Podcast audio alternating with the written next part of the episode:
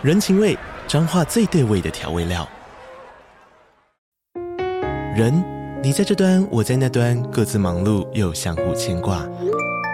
情，街角的吵杂声传递温暖与思念。味，是从每一个转角飘出的乡愁。这里是彰化县政府 Podcast 节目《彰化早咖》，我是主持人内克。从彰化大小事各具特色到旅游攻略，透过轻松有趣的访谈，带着大家走进最在地的早咖。准备好了吗？彰化的故事，我们说给你听。以上为彰化县政府广告。沉浸浩瀚书海，阅读知识篇章，欢迎收听。天下文化 Podcast。Hello，大家好，我是天下文化总编辑吴佩颖，欢迎收听天下文化 Podcast。我们今天要聊的书是《立山笔记》，《立山笔记》的作者叫立山英树。这位作者呢，在日本呢，其实不只是在日本，在全世界哈，在棒球界啊，他都是个响当当的教练。那为什么我天下要出这本书呢？呃，我随便讲几个哈，讲立山英树的事迹就好了哈。在今年的经典棒球赛啊，他是日本国家代表队的总教练，也是日本魁伟哦。宪哥他是第一年第一次拿的，对不对？第二次，第二已经第二次了，应该第二次嘛。哎，不好意思，就这样把宪哥给带进来了。来，我们要先掌声欢迎今天的这个，哎，不是主持人，受访者宪哥来了。来，谢谢佩颖，各位听众朋友们，大家好，我是谢文宪。是，那呃，我们今天谈的《立山笔记》这本书啊，要请到宪哥就是对了。为什么？我们都知道宪哥千万级的企业讲师，我刚跟他聊天哦，他说不对，好像亿万级啊，开玩笑。他说，呃，其实对他来说哈，他已经在讲师这一块哦，在台湾一定是数一数二的，这个做的非常棒。那宪哥又是畅销书作家，出版了十本书，他之后的第十一本、第十二本即将出来，而且是在天下文化。那我们就很感谢宪哥。宪哥除了是作家，还是广播节目的主持人。这个我们要好好的这个恭喜宪哥哈，他在九月六号吧啊，刚公布的刚公布的这个广播金钟奖啊，入围教育文化类的节目主持人奖。哇，恭喜宪哥！天助我也，因为那天是我跟我老婆结婚二十八周年，我去瑞士刚回来，他去澳捷，我躺在床上休息，因为那时候在重感冒。我一个朋友直接打赖给我，我想谁这么大胆，直接打赖给我？一听我们的节目制作，他说宪哥你入围了，哇！我从床上跳起来。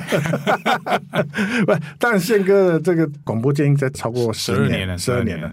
对，所以收听人就像他的读者一样哦，非常非常的多。那我觉得宪哥还有一个很重要。的哈，就是台湾运动好事协会的理事长。嗯，看了你的脸书哦，你写今年是第四年了，第四年哇，你们做了好多事哎。对，今年当然最特别的是，我们办了一个全世界的运动摄影比赛，尤其是以女性运动为主。嗯，拍照的人可以是男生，但是我们的。对象一定是要是女性运动员，嗯，那我们是跟美国在台协会 AIT 协办，在台协会主席都来亲自致辞，蔡英文总统也亲自出席，哇，小弟在下，我第一次就跟蔡总统这么近 拍了一张照。对，我跟你讲，去年的这个时候，我们万万没有想到我们会办到一个这样活动，连总统都出席。我我看你写的是五十八个国家的，对，五十八个国家一千四百多个作品。那我们最后当然选出来有，我们透过很多奥会方面的人票选出优秀的作品。当然，现在目前在台湾很多大学在巡回展示当中。对，我想讲的一件事情就是：无心信其可成，则千方百计啊；无心信其不可成，则千难万难。其实我只是那个带头人嘛，因为我我实际上不是我在做事，刘伯钧花了很多心血，以及我们的团队啊。说真的，台湾运动好事协会主要是在做弱势辅助跟女性运动平权，或者是运动外交这一块，我们琢磨很深。二零二一年我们获得台北市政府科市长的颁奖，我们是推动两性平权有功团体奖。那个小弟就是在疫情的那个时候，当下跟奥运的选手一起在台北市获奖，在小巨蛋。我你们还赞助了那个台北市北北投国中对女垒队。因为北投国中其实我们不是教棒球，主要是一直告诉这些女垒的同学，因为他们大部分都是弱势，告诉大家一个观念：你会打垒球，嗯，可是你以后可能会没办法靠垒球吃饭，所以一定要念书。然后要学好外语。所以我们其实主要是做这个课后辅导跟语言方面的训练。所以这一次我们很荣幸，因为他们本来就很强，打进台湾第一名，然后亚洲杯冠军，还击败日本跟韩国。这一次代表台湾到东京参加世界杯 U 十五的女垒赛。那日本队他被我们打败，可是他是地主队，他有一席的位置。所以这一次在十月底，我们会日跟日本、韩国、菲律宾还有美国、加拿大等国有十二个国家一起争夺世界杯 U 十五的女垒赛嗯的金牌。哇！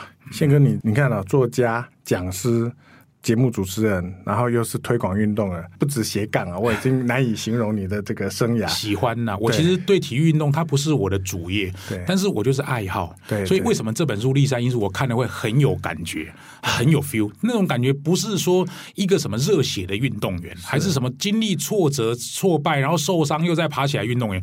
比较不是，因为我们现在的角色也不是这种角色。如果我今天二三十岁，我就会看那种类似那样的书。到了五十几岁，我们自己可能舔为人家的教练，舔为人家的学长，或者舔为人家的这个前辈。所以像这种，他的年纪没有差我很多，一九六一年生，我一九六八年生，他大我七岁。我就想象，如果我七年之后，我可以带到一支职棒队或者棒球队拿下世界 WBC 经典赛的金牌，而且在得到金牌之后马上退出。就不在眷恋那个位置上，这种精神，我在想，我要有什么样的胸怀，我才能做到。所以这本书非常值得大家看。对，呃，我们今天邀请宪哥来谈《栗山英书》这本书哦。最重要的是，宪哥有一个课程啊，一个节目叫。从运动学管理，学管理。嗯，那宪哥，你可以跟大家先简单讲一下，为什么我们可以像这本书，我们当然可以看到很多第三因素，它在运动场上跟管理、跟人生、跟呃人才很多很多个层面。嗯，那宪哥，您在运动学管理这一块哈。我们如何从运动里面去看到管理的这个精髓？因为这个节目，大家访问了二十四个知名的运动人士，或者是媒体人等等，我也很难一下子讲出这么多节目的内容。但是我就花几点时间，因为这个要讲完可以讲完三小时。天哪！而且我在完全没有稿子的情况之下，我就可以跟佩仪聊三小时。我随便举例啊，那个里面访问过吕文生，访问过曾文成、曾公，其实他们两个的对谈有一个非常重要的观念，他说一场比赛，嗯，失误最多的。就是总教练，你看第这句话哈，一般失误自己说的就对，哎，失误都是球员嘛，怎么可能是总教练？可是你回过头来看一场比赛，输了调度。排棒次，嗯，先发投手是谁？中继投手是谁？后援投手是谁？不都是教练排的吗？对啊，你会赢也是因为这些东西都做对，你会输也可能这些东西都做对，而且你放了一个可能不适合人去守二垒，说不定他那一场比赛就失误啊。当然这里面当然也有包含总教练自己谦虚的话，他说一场比赛失误最多的是总教练。我们回过头来看。好像也对，一场比赛失误最多的就是经理 或者是副总啊。随便举例，这个是让我自省一个很重要的话。我再讲一个，比如说我里面还访问到拔河运动，拔河运动就是比退的运动，就是你只要先比对手退四公尺，你就赢了。杀杀杀杀，就是退四公尺嘛。这个在我们职场里面就是以退为进的态度跟观念。我这一次跟吉美女中拔河队去瑞士参加世界杯拔河赛，我们又再度见证了我国在瑞士发光发热，我们夺下八金。嗯，八斤，他们拿八斤，我回来瘦八斤呢。我在瑞士重感冒，哦，这个是非常不得了。拔河运动是比坚持不放手，直到梦想到手。我们再来讲棒球，其实我自己很喜欢看棒球，尤其是总教练写的书。这个美国纽约洋基队的 Joe Torre 曾经写过一本书，他说啊，记者问他说：“你觉得那个十万美金的球员跟十亿美金的球员，你来带有什么不一样？”你知道他怎么回答吗？对，他怎么说？他说：“十万美金的球员跟十亿美金球员是一样的。”打到球之后要全力上一垒，嗯嗯，要上得了垒，要上得了垒，黑猫白猫要能够上垒才是好猫。他的意思是说，如果你领十万，你每一场都能上一垒，你就会领十亿；对，领十亿的每一场都上不了一垒，你就会变成领十万。其实你的行情跟价格都在你的 play 上面，是很有道理啊，非常有道理。这个美国在一九五零年代那个洋基队的总教练也曾经讲过一句名言，这都是运动学管理里面的素材。记者问他说：“哎，某某总教练、配音总教练，你看那一群二十岁的洋基队牛棚里的先发投手，那些有可能会变成 rookie，变成 superstar，请问一下哪一位会变成 superstar？” 总教练说：“哦，你看那个背号几号那个，我认为他以后十年之后会变成洋基队的先发投手，而且是 superstar。”然后记者就问他：“那其他人呢？嗯、你知道总教练怎么回答吗？”总教练说：“那些人会从二十岁变成三十岁。” 他就告诉我们，你其实没有什么目标，就是虚度时光啦。对，我们总教练就是有这种，他有这种智慧，智慧哈，他可以看得出来。对，所以其实我们看业务也是一样，你看那个，你如果看得出那个人的 potential，这个人会变成超级业务，那其他人就是年资会从两年变成十年。其实这本书里面也有谈到这一块。对呀，他有说他那有些球员他还会被交易到啊，像他书里面有讲到两位球员要到读卖巨人队。对。他说他想了很久，他说他留下来也会非常好，但是呢，为什么要交易他呢？他觉得三年后他适合在那个地方，在那个文化，在那支球队，日本有十二支嘛，十二支球队，那他适合在读卖发展。嗯，他书里有谈到要帮球员想三年后他会是一个什么样的球员，对，对他最好，所以他就帮他往那边送。那当然，他们这种交易就是他也要找自己要的嘛。是，还有我觉得他找大谷翔平这个。大哥，你一定会很熟，因为因为或许听众可能对棒球领域没那么熟，因为大谷翔平也好，或者是我们现在讲王伯荣也好，哦、其实都是在那个年代，就是嗯，火腿队的那个年代。当然，如果现在问我说这本书到底给我最大的启示是什么？其实总教练可以看出这个选手的 potential。这个书其实，在第一页打开来，我就非常震撼。他写了一段给台湾读者的话，对对对，他说：“这个他对王伯荣选手啊，有一点点遗憾呐、啊，或者对不起他，他是没有好好把他弄到一个可以变成怎么样的选手。”我觉得以前我在带业务的时候，我都会觉得，那好像那是你不行嘛，我们环境应该是行，而且我的能力应该是好的。其实主管如果反求诸己，其实很多责任都落在自己身上。大谷翔平也是一样，因为他其实看得出大谷翔平的 potential。其实，在给他到呃美国去发展的这段历程，我相信也是因为今年二零二三年大谷翔平愿意回来日本队效力一个非常主要原因，因为他跟的是他原来的老板。对，所以其实你说带人带心，带人带心，大概修对也对，那个可能。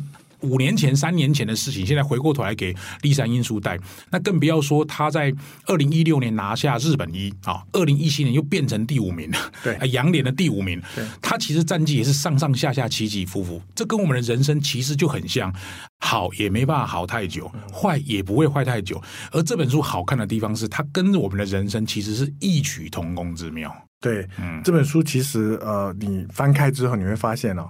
它从他目录来看哦，他就每篇就是一个金句。哎，那我这时候我就要问宪哥啊，就是我刚刚在那边跟你聊，嗯、你是三十三年的统一狮的狮迷，这么长的看棒球、解读棒球啊、呃、欣赏棒球的过程，你觉得这里面哪一句话啊，嗯、或者说《立山因素》里面他谈的哪一哪一段哪一句话，觉得可以？在这里跟大家分享。好，呃，我想配音这个问题要问我，可能可以，我可以选出十句。但是我想跟各位说的是，因为我大学联考那一年，我国文只考四十四分，我是很讨厌背《论语孟子》《大学中庸》。你谦虚了。对。但是我看了这本书之后，我才发现，哦，《论语孟子》《大学中庸》其实也蛮好看的，因为它只要加上棒球，就变得很好看啊。所以棒球我很懂，我可能不懂老子讲什么，我不懂孔子讲了什么，但是只要把这个东西加在一起，所以我想第一个回答配音的问题是。他其实每一场比赛都有写笔记的习惯，所以他就是看了很多书，然后看了一场比赛，他有 feel，他就写在他的笔记本里面一些话语跟内容。而这个日本的作者又偏偏很喜欢中国文化，写了很多《论语》《孟子》《大学》《中庸》的引用他们的文字来写，这个就不得了了。好，那我要回答配音的问题之前，先容我啊，因为刚刚在休息时间，我跟天下文化的几个朋友在聊。然后他们也问了，跟配影一样问我说：“哎，宪哥，你觉得哪一句话最有 feel？” 结果我讲了这句话，他们两个都傻住了。是，他说：“我们刚刚就在讨论这件事。”好，各位，如果你买了这本书，你去翻一百五十八页，偏偏不是《论语》《孟子》《大学》《中庸》。他说，参与早期电脑及网络开发的美国发明家道格拉斯·恩格尔巴特曾经说过一句话。他说：“人成熟的速度跟他能忍受多少耻辱成正比。”然后他们两个就点头如捣蒜。我说：“你们最近遇到很多耻辱吗？” 我自己看到这句话都是想到二零一三年我开始在写专栏的时候，有很多人在脸书下面批评我，我其实很生气。刚开始写书的时候，也有人会在书斋下面批评我说：“这个人怎么可以写书？”类似像这样、啊，酸民啊，台湾就酸民。可是我那时候其实是蛮不舒服，对我也会，因为我们在上课的时候，人家说我们课上的很好，写专栏、做广播跟写书，为什么有人开始会讲你？可是这十年走过来，我发现其实酸民还是酸民，我已经变成不一样了。我啊，这对重了，已经重了。所以其实我也觉得那段时间我也很耻辱啊！为什么你会这样说我？为什么你会这样讲我？那我自己慢慢就会感觉，我自己成熟的过程中，如果在意那些真的对我有益的声音，我会改进。如果这些东西如果只是批评，我何必又在乎它？然后他们两个就说：“那你难道不讲一句跟《论语》《孟子》《大学》中庸有关的话吗？”我说：“好，那我就讲一句：‘人不知而不愠，不亦君子乎？’也就是说，人不认识你，或者不知道你有多有才干，然后你还不会生气，那你就是一个道道地地的君子啊！所以，伊丽三因素给我最大的感觉是，他好像不是一个在日本非常有名气的 player。各位，如果你看这本书，就知道他其实只拿过一个外野金手套。”他在的那个球队东京养乐多燕子队，他的旁边的队友什么圣头王啦，什么全垒打王啦，什么的很多王很多。他只待七年，他只待七年，而且他就，就他就不是一个明星球员嘛。然后他就拿过一个外野金手套，就离开了球场。对。可是或许他在书里面是没有写，但是我是一个读者，我就会这样判断。各位想想看，他离开球场之后三十岁，他去哪里？他就开始当球评呢。对。然后开始做媒体，开始写文章，所以。老天爷不会让一个人去让他所有的努力白费，所以你看到他去做球评，他看了很多，可能上千场比赛，可能跟不同比赛他都看，不管是什么东京燕子、两个多燕子队，或者是独拜巨人队、华莱不管什么球队，他什么比赛他都看，然后他深究语言，他开始去跟美国人学习什么样的棒球运动，这些东西也有可能未来他在。今年二零二三年日本经典赛重新拿回世界一的那个心情也有很大的关系，在调兵遣将上，在战术运用上，在人才培养上，在这个知识的水平上，甚至他自己深入阅读，像阅读能力的精进上，都会有很大的帮助。里面有几篇自己说自己不好的地方，我都看得很有感觉。像这类书籍，讲真的，他自己说他自己多厉害，我们听听就好，因为他就已经很厉害了，不需要你来讲。他里面有一篇说。二零一五年那段时间，他有时候啊，就是喝酒，在饭店里面、房间里面喝酒，然后球员来敲他的门，门一打开，看到总教练醉醺醺，脸红红，脸红红的啊，然后球员就说：“哦，拍谁拍谁，那我明天再来找你。”他知道那一刻之后，那个球员有一点觉得耽误总教练喝酒的时间。他说：“他以后只要是有比赛，那一天晚上绝对不喝酒。”对，因为球员有些事情会私底下找他谈，one on one 的时候，你喝得醉醺醺，感觉球员会觉得你现在不进入状态呢。那一段其实很蛮打动我的。我想宪哥刚讲的这几个，他面对困境或者是一些困难，或者说他怎么去。啊、呃，让自己处在一个把这个工作，因为他七年，他知道自己的到了极限。他书里面有写，他当一个球员，他的极限到了，他去做评论员。后来他开始当教练的时候，他开始有点点怀疑。其实你在读这本书的时候，你会发现，我们有时候，我我自己的感受是，我们好像跟着他一起成长，真的跟他一起成长，因为他也在刚开始，他有点学做教练，那感觉好像可以从过去的这些。其实里面有一些日本的哲学家啊的一些话语，跟或者是呃刚刚谈到《论语》《孟子》《大写》中文这些内容里面，他把它取出来。其中看到有一段哦，他们在八局的时候赢七分，对，我也看到，然后最后变这样。这个 这个宪哥一定很很很很，就是跟我们在生活上常常会这样哦，一模一样，就放松了。他说也不是放松，就是一种心情，好像觉得我赢了。他赢七分，最后是输一分，嗯，就被人家八分直接在那一局就清。你知道今年统一也有一场输六分，后来逆转了，统一后来赢了，跟乐天啊。我那个时候只要是这一类的比赛，一定会被人家津津乐道，变经典，一定会变经典。因为通常职业运动它不会是一队很厉害，一队很差，没有办法这样子。所以他只要实力越接近，你不要说六分，可能三分都不容易赶。那个六分是一在一种可能对方主轴，就对方一直失误，然后我们刚好状态又很好，或者对方的后援投手可能没有办法掌握这些战力。对，所以棒球运动最厉害的地方，就最好玩的地方，它不是比时间的，它不跟足球比赛比时间。如果你现在足球比赛剩下五分钟，随便记五分钟或七分钟，你输三球，是要追几乎不可能了。对，篮球比赛也是比时间，那个要追其实也不可能。棒球比赛是比出局数，只要出局数没到，任何人都有机会。队。对对，所以他好玩的地方在这里。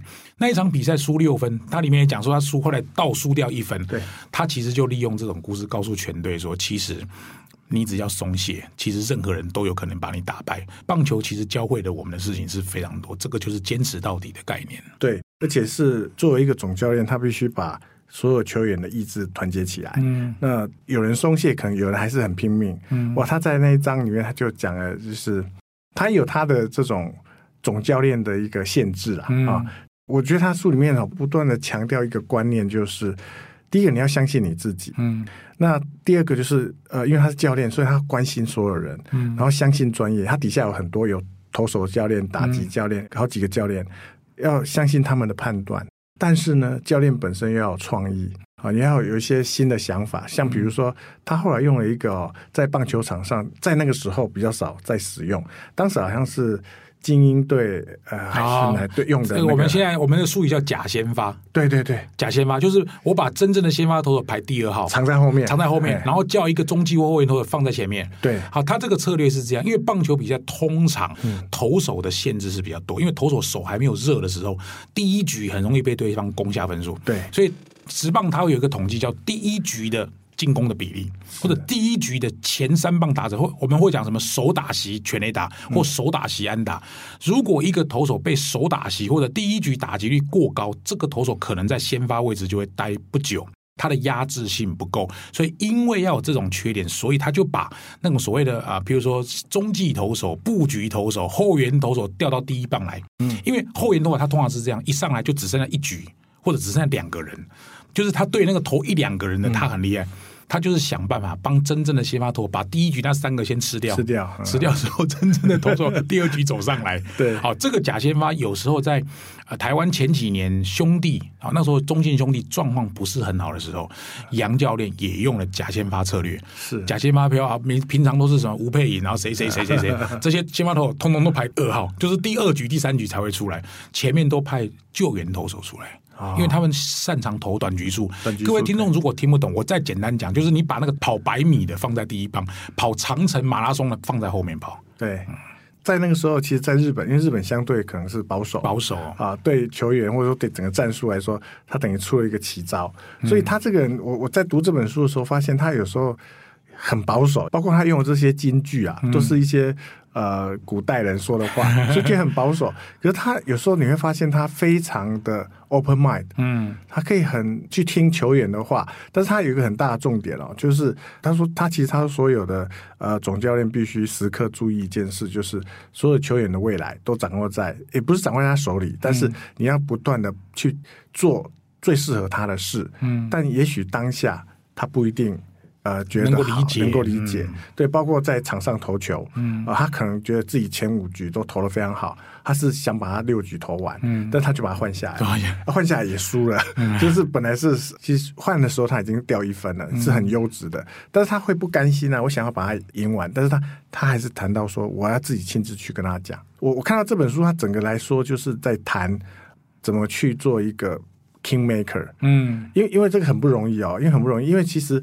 他这样的教练，刚刚我们有谈到嘛？嗯、他是呃经典赛的总教练，而且日本世界一，世界一的，他有这么多的这个桂冠，嗯，可是他却这么的，也是谦虚吧？嗯，对他书面写的很谦虚，这也是我觉得他呃非常好看，而且可以有点点，你读完之后会觉得他关心球员、关心别人更多。嗯那他反而比较不是在讲自己的丰功伟业，所以很合适。我们在读他的时候，可以找到自己。对我我我觉得他里面有一有一篇呢，我觉得还蛮有趣的。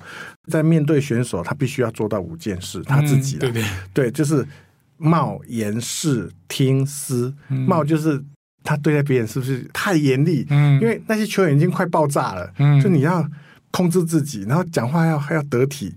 视呢，就是要清澈，嗯，要让球员有信心，带领他，嗯、然后听听球员说话，然后去想这个局该怎么办。嗯，他说他通常哦。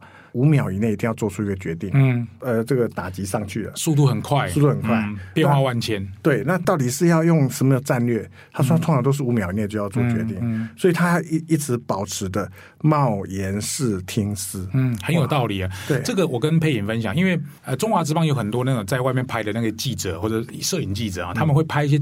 总教练的经典画面啊。嗯、那最近当然被拍很多是那个统一的总教练叫林月平，是林月平他的表情本来就很丰富，他自己曾经在跟兄弟兄弟的比赛里面比了一个割喉的动作，然后那时候让整个兄弟就炸锅了啊。反正就是他从选手时代就是一个很有话题的。那你知道，其实你当总教练，那个敏秋哦，比赛想拍垮他有最近有个中继投手后援投就投的不是很好，本来已经输了。本来输到这边止血，就算最后输，他也不会再责怪。结果那个后援头上来又多掉三分，也就就拍。黑平秋现在就拍孔啊，刚好被摄影记者拍到。是，那、啊、你想想看一件事，那些投手或者是那些野手，他的同队的队友，其实晚上回家也会看重播。对，如果那个镜头被他看到，对，原来我投的这么烂，我总教练现在是明秋现在就拍款啊，那个球员就会没有信心。对，所以旁边的人就会提醒他说，总教练虽然可以有脾气，嗯、但是你尽量在对外的表情上不要太过于丰富。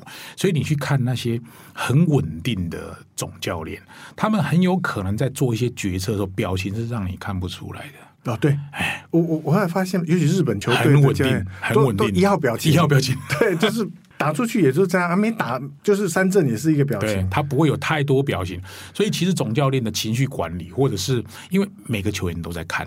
对，他会看老板到底现在在想什么。那宪哥，如果这个给他放在我们的工作职场，嗯，你觉得当一个主管是不是都要一号表情？好，对我来说，我可能撇开棒球不看，对，因为你该生气的时候，你本来就要生气；该对员工好的时候，本来就要对员工好。但是，我觉得要缩小自己，缩小自己，放大别人。意思就是说，我自己的情绪如果在办公室里面这么样的多。这到底是好事吗？如果我是一般员工，那也就算了。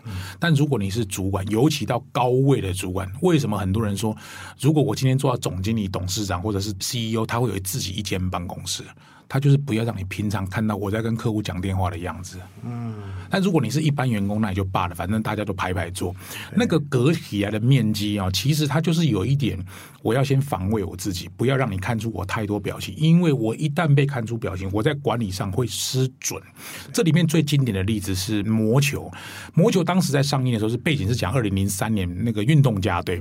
他们坐飞机 travel，因为他们的选手都坐商务舱 travel，然后这个布莱德比特的幕僚会陪他们 travel，然后里面一个王牌的投手就问了那个幕僚说：“哎，林总哎啊，就林总就是讲那个布莱德比特、嗯、为什么都不跟我们 travel？为什么都跟我们保持距离？为什么都跟我们这么不熟？为什么都不再关心我们？我们其实那个休息室连饮料都没得喝。嗯”后来他的幕僚就跟他讲一句话说：“其实总经理跟你们太熟，有一天他要把你 fire 掉，他会受不了。”哎，你讲到这个哦，苏宇，对，我再问一个哦，因为我觉得哦，你好像一个总教练，嗯，所以问你，你等于是这个书最好的解说者了。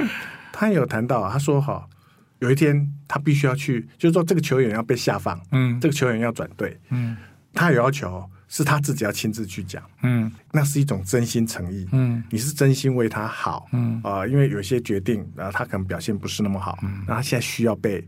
对，做这件事就是你需要被告知，嗯、但他觉得这个一般有时候你找一个人去跟他讲不对的，他要亲自己亲自去讲。这个题目，这个题目就配影问的很深。我的个人看法三个方向，第一个就是东西方的管理风格不一样。东方人如果我要 fire 一个人，或者我要请他转队，或者请他下放二军，总教练亲自跟他说，这个是一般万能万能技巧。对，西方可能就是这个就是日常啊，嗯嗯嗯，这就是日常，有必要这样吗？这可能是第一个。第二个就是背景的不同，因为我猜立山因素那时候带的火腿队跟那个时候布莱德比特在的运动家队是完全不一样。运动家就是烂到不能再烂了，哎，对，就是环境不一样。我烂到不能再烂，我还要跟你讲说，哦，你今天做个就喝呀，麻烦你转到老虎队。假设这样，他做不出来。对，可是那时候在的火腿队，他他曾经拿过日本一哦，对，他是在二零一二年接任，第一年就拿下了那个洋联的冠军，只是他在日本一的比赛输给广岛队。在二零一六年拿下了这个是日本一的比赛，我相信他那个球队的状态可能跟他是不太一样。这第二个，第三个我觉得是个人风格，因为栗山因素跟布莱德比特所扮演那个比利必恩的角色来看，说不定他们的个人风格有些不一样。像我自己就遇到很多我指导的学生，他们有些是能言善道的，有些是 analytical，有些是很能。讲屁话的啊，有些就是很很讨厌跟人家 social 的。如果是一个很讨厌跟人家 social，其实就是好好跟他说，甚至写一张卡片给他，或者是晚上打电话给他，他可能不会像这种亲自去跟他讲。但如果你是很重感情的主管，你会知道每一个员工都对你很重要的时候，那我想请问，如果真的有很多球员频繁下放二军或频繁转队，你是每一个人要跟他沟通吗？啊、嗯，或者是说这件事情交给投手教练就可以，或者交给打击教练做就可以？总经理有必要事必躬亲吗？这个都是可以值得讨论的话题。总之啊，我一直很相信一件事情：管理风格是可以被学习的。虽然你的 DNA 里面有一套写意，是你这个人本来就是一个什么样子，但我觉得多看书、多阅读、多跟经典的这个工作者学习，或者是用这本书来讲，他就多反省。他就是常常反省，一场比赛就反省。反省他的方法就是写成一张笔记，他每一篇文章都短短短短短短，很好看，就是一场比赛当背景，然后一句话当金句。我觉得这本书。不是给棒球迷看的，是给管理者看的。谢谢宪哥来这里跟我们分享哦。因为不管是看宪哥的书、听宪哥讲话，跟在看第三因素，我都有得到一个共同的交集哦，就是读书是整理思绪最好的方式。那我们如果看他这一本，你会发现哦，他是个总教练，可是他是我目前看到总教练写书以来啊，啊最爱读书的一个总教练，超厉害，对，超会读书的总教练。那他看的书可能都是一些。啊，经典经典，然后古文，嗯，包括日本的这些哲学著作，嗯，所以呢，值得我们拿到这个书之后，你开始看，你会一翻再翻。当你在工作上，当你在生活上遇到一些困境的时候，有时候你把它当做金句格言，随便翻一翻，你都可以找到一个跟你生命里面或者跟你工作上一个很适切的答案。嗯，啊，这本书有这样的。功能跟功效非常棒。我们今天很感谢宪哥来跟我们分享，因为宪哥可以分享书太多了 啊。我们刚刚他有很多元，所以下一次呢，我们再来邀请宪哥来跟我们谈不同的书。谢谢宪哥，谢谢佩影给我机会，谢谢各位听众，拜拜。谢谢各位听众，拜拜。